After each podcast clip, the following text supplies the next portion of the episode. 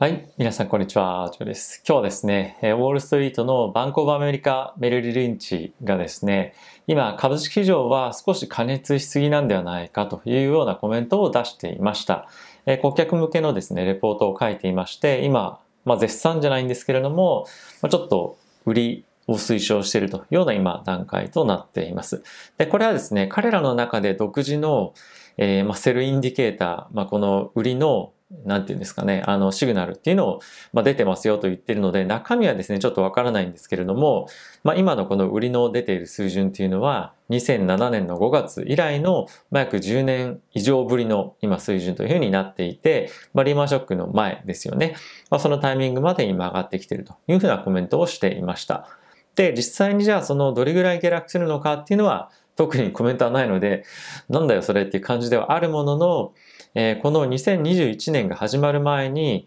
各社ウォールストリートのアナリストはですね、2021年の S&P の予想の株価というものを出していたんですけれども、まあ、それの約15社の平均が4100という水準となっていました。なので、今の水準からもう2%ぐらいしか上昇ないんですよね、幅から。なので、えー、今後、これが更新され続けていくのかどうかっていうのは一つポイントなんじゃないかなと思っております。この予想を出した際には、バイデン大統領のこのクリーンエネルギーに関連しての経済政策の詳細とかっていうのは出てはいなかったんですけれども、ある程度予想されていたポイントだったと思いますし、そういったところも織り込んで、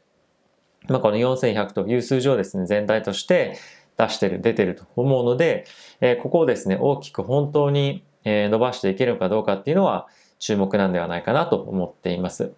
ここ最近のですね、ウォールストリートの、えー、S&P に関連した企業の EPS の、えーまあ、予想なんですけれども、上昇をさせています。なので、日に日にですね、EPS の予想っていうのは切り上がってはいるものの、じゃあ本当にこれがそれだけ上がっていっていいものなのか、株式としても、まあ、それが上がっていくことによって、えそのままもう価格を上昇させる要因として、え考えていいかどうかっていうのもですね、また注目かなと思ってるんですね。で、これなぜかというと、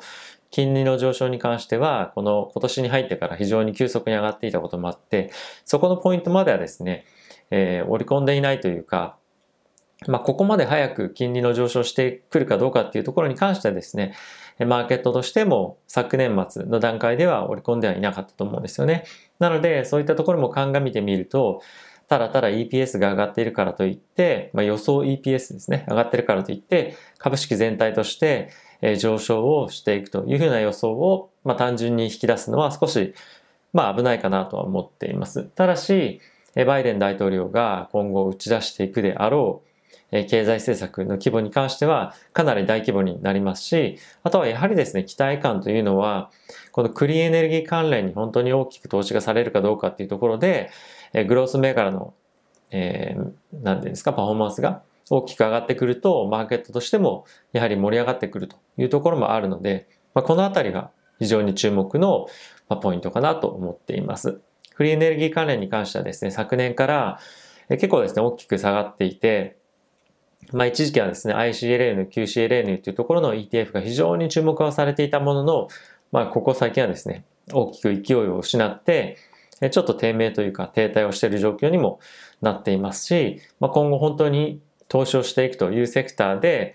え、インフラ関連のま鉄鋼とかですね、そういう、まあ、いわゆるオールドエコノミーの銘柄以外に、どこに資金を寄せていったらいいのかっていうのは、未だちょっと難しいような状況なんではないかなと思っています。なので、えー、どこのセクターに集中してというよりも、まあ、S&P 全体にま投資をしようというのが、まあ、今後流れにはメインストリームにはなるんじゃないかなと個人的には思ってはいるんですけれども、ただ、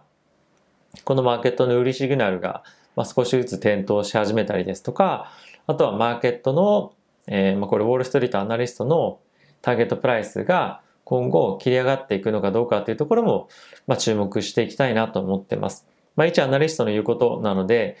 えー、まあ、マーケットが、あの、上がっていくことで、まっすぐどんどんどんどん上げてくるんじゃないかっていう見方もあると思いますし、まあ、あとはですね、マクロ的な視点で、本当に世界経済が、アメリカだけではなくて世界の経済が回復してこれるかどうかっていうのは、アメリカの株式市場を占う上でもですね、非常に重要なポイントと、えー、なっています。アメリカの企業も内需だけでですね、ビジネスをやっているわけではなくて、世界とビジネスをやることで大きく成長を見せてきた市場でもあるので、世界経済の回復なしにアメリカの企業の株価の上昇というのはまあありえないということなので、え今後はやはりですね、コロナの感染の拡大っていうのがどのタイミングで収ま収まってくるのかというところと、まあ、本当にワクチンを世界各国で接種することでコロナを抑え込めるのか、そしてコロナを抑え込んだとしても、まあ、一旦それでですね、移動制限っていうのは解除されることで感染の再拡大っていうのが本当にないのかどうかっていうところも注目するべきポイントなんではないかなと思っています。今年1年に関してはやはりですね一番大きいリスクというのはコロナというところにもなってくると思います。コロナワクチンのですね効力っていうのは約半年というふうに言われていますのでもうどんどんどんどんワクチン今接種始まってますがこの年末ぐらいにじゃあ本当に効果がなくなってくるのかとか、ま感染拡大し始めてからまたワクチンの接種に行くのかどうかとかっていうのもですね、えこれは本当にまあ人があの受けに行ったりとか、あのするものなので、どのタイミングでしっかりみんながまた病院にコロナのワクチンを受けに行くかっていうのも少し読めない状況ではあるとは思うので、ま、このあたりもですね、え、また第3波、第4波、まあ、第5波とかも、まあ、年末に向けては来る可能性もあるんじゃないかなとは思っています。まあ、この夏というタイミングで少しアメリカの方でもですね、3週連続で感染拡大っていうのが、ま、してきているというところもあるので、まあ、このあたりも直近、なかなか気が抜けない状況は引き続き続くと思うので、このバンコブアメリカのセルサイドシグナル、セルシグナルというのが、ま、非常にあの、どれぐらい有効なのかっていうのも正直わかんないところではあるんですけれども、えー、一つ株式市場としては参考にしているところでもあると思いますし、実際にコロナの感染が拡大しているというところもありますし、まあ、あとは本当にまあ、経済として回復してくるかどうかっていうのは今まだ予想ベースで株式市場は動いてあると思うので、えー、このあたりもしっかりと雇用統計合わせていろいろと見ていく。まあ、本当にいろんなところに目を配ってですね、今マーケット見ていかないと、えー、危ないというか、あのー確信を持って買っていけないかなと思うので、いろいろですね、皆さんと一緒に今後もチェックしていけたらと思っています。まあ、このセルサイドシグナル、2007年の5月に、えー、まあ、非常に、ま高いセルサイドシグナルをつけたっていうのは、まあ、ある程度一定程度信憑を持たせるような情報バックデータではあるんですけれども、まあ、ここに頼りすぎずに、えー、他のところもしっかりと見ていくっていうのがま重要ですよね。はい。おっと、失礼しました。ということで、えー、またですね、まあ、こういった面白いニュースも含めて、いろいろと皆さんにお伝えをしていきたいなと思ってますので、また次回よろしくお願いします。では、さよなら。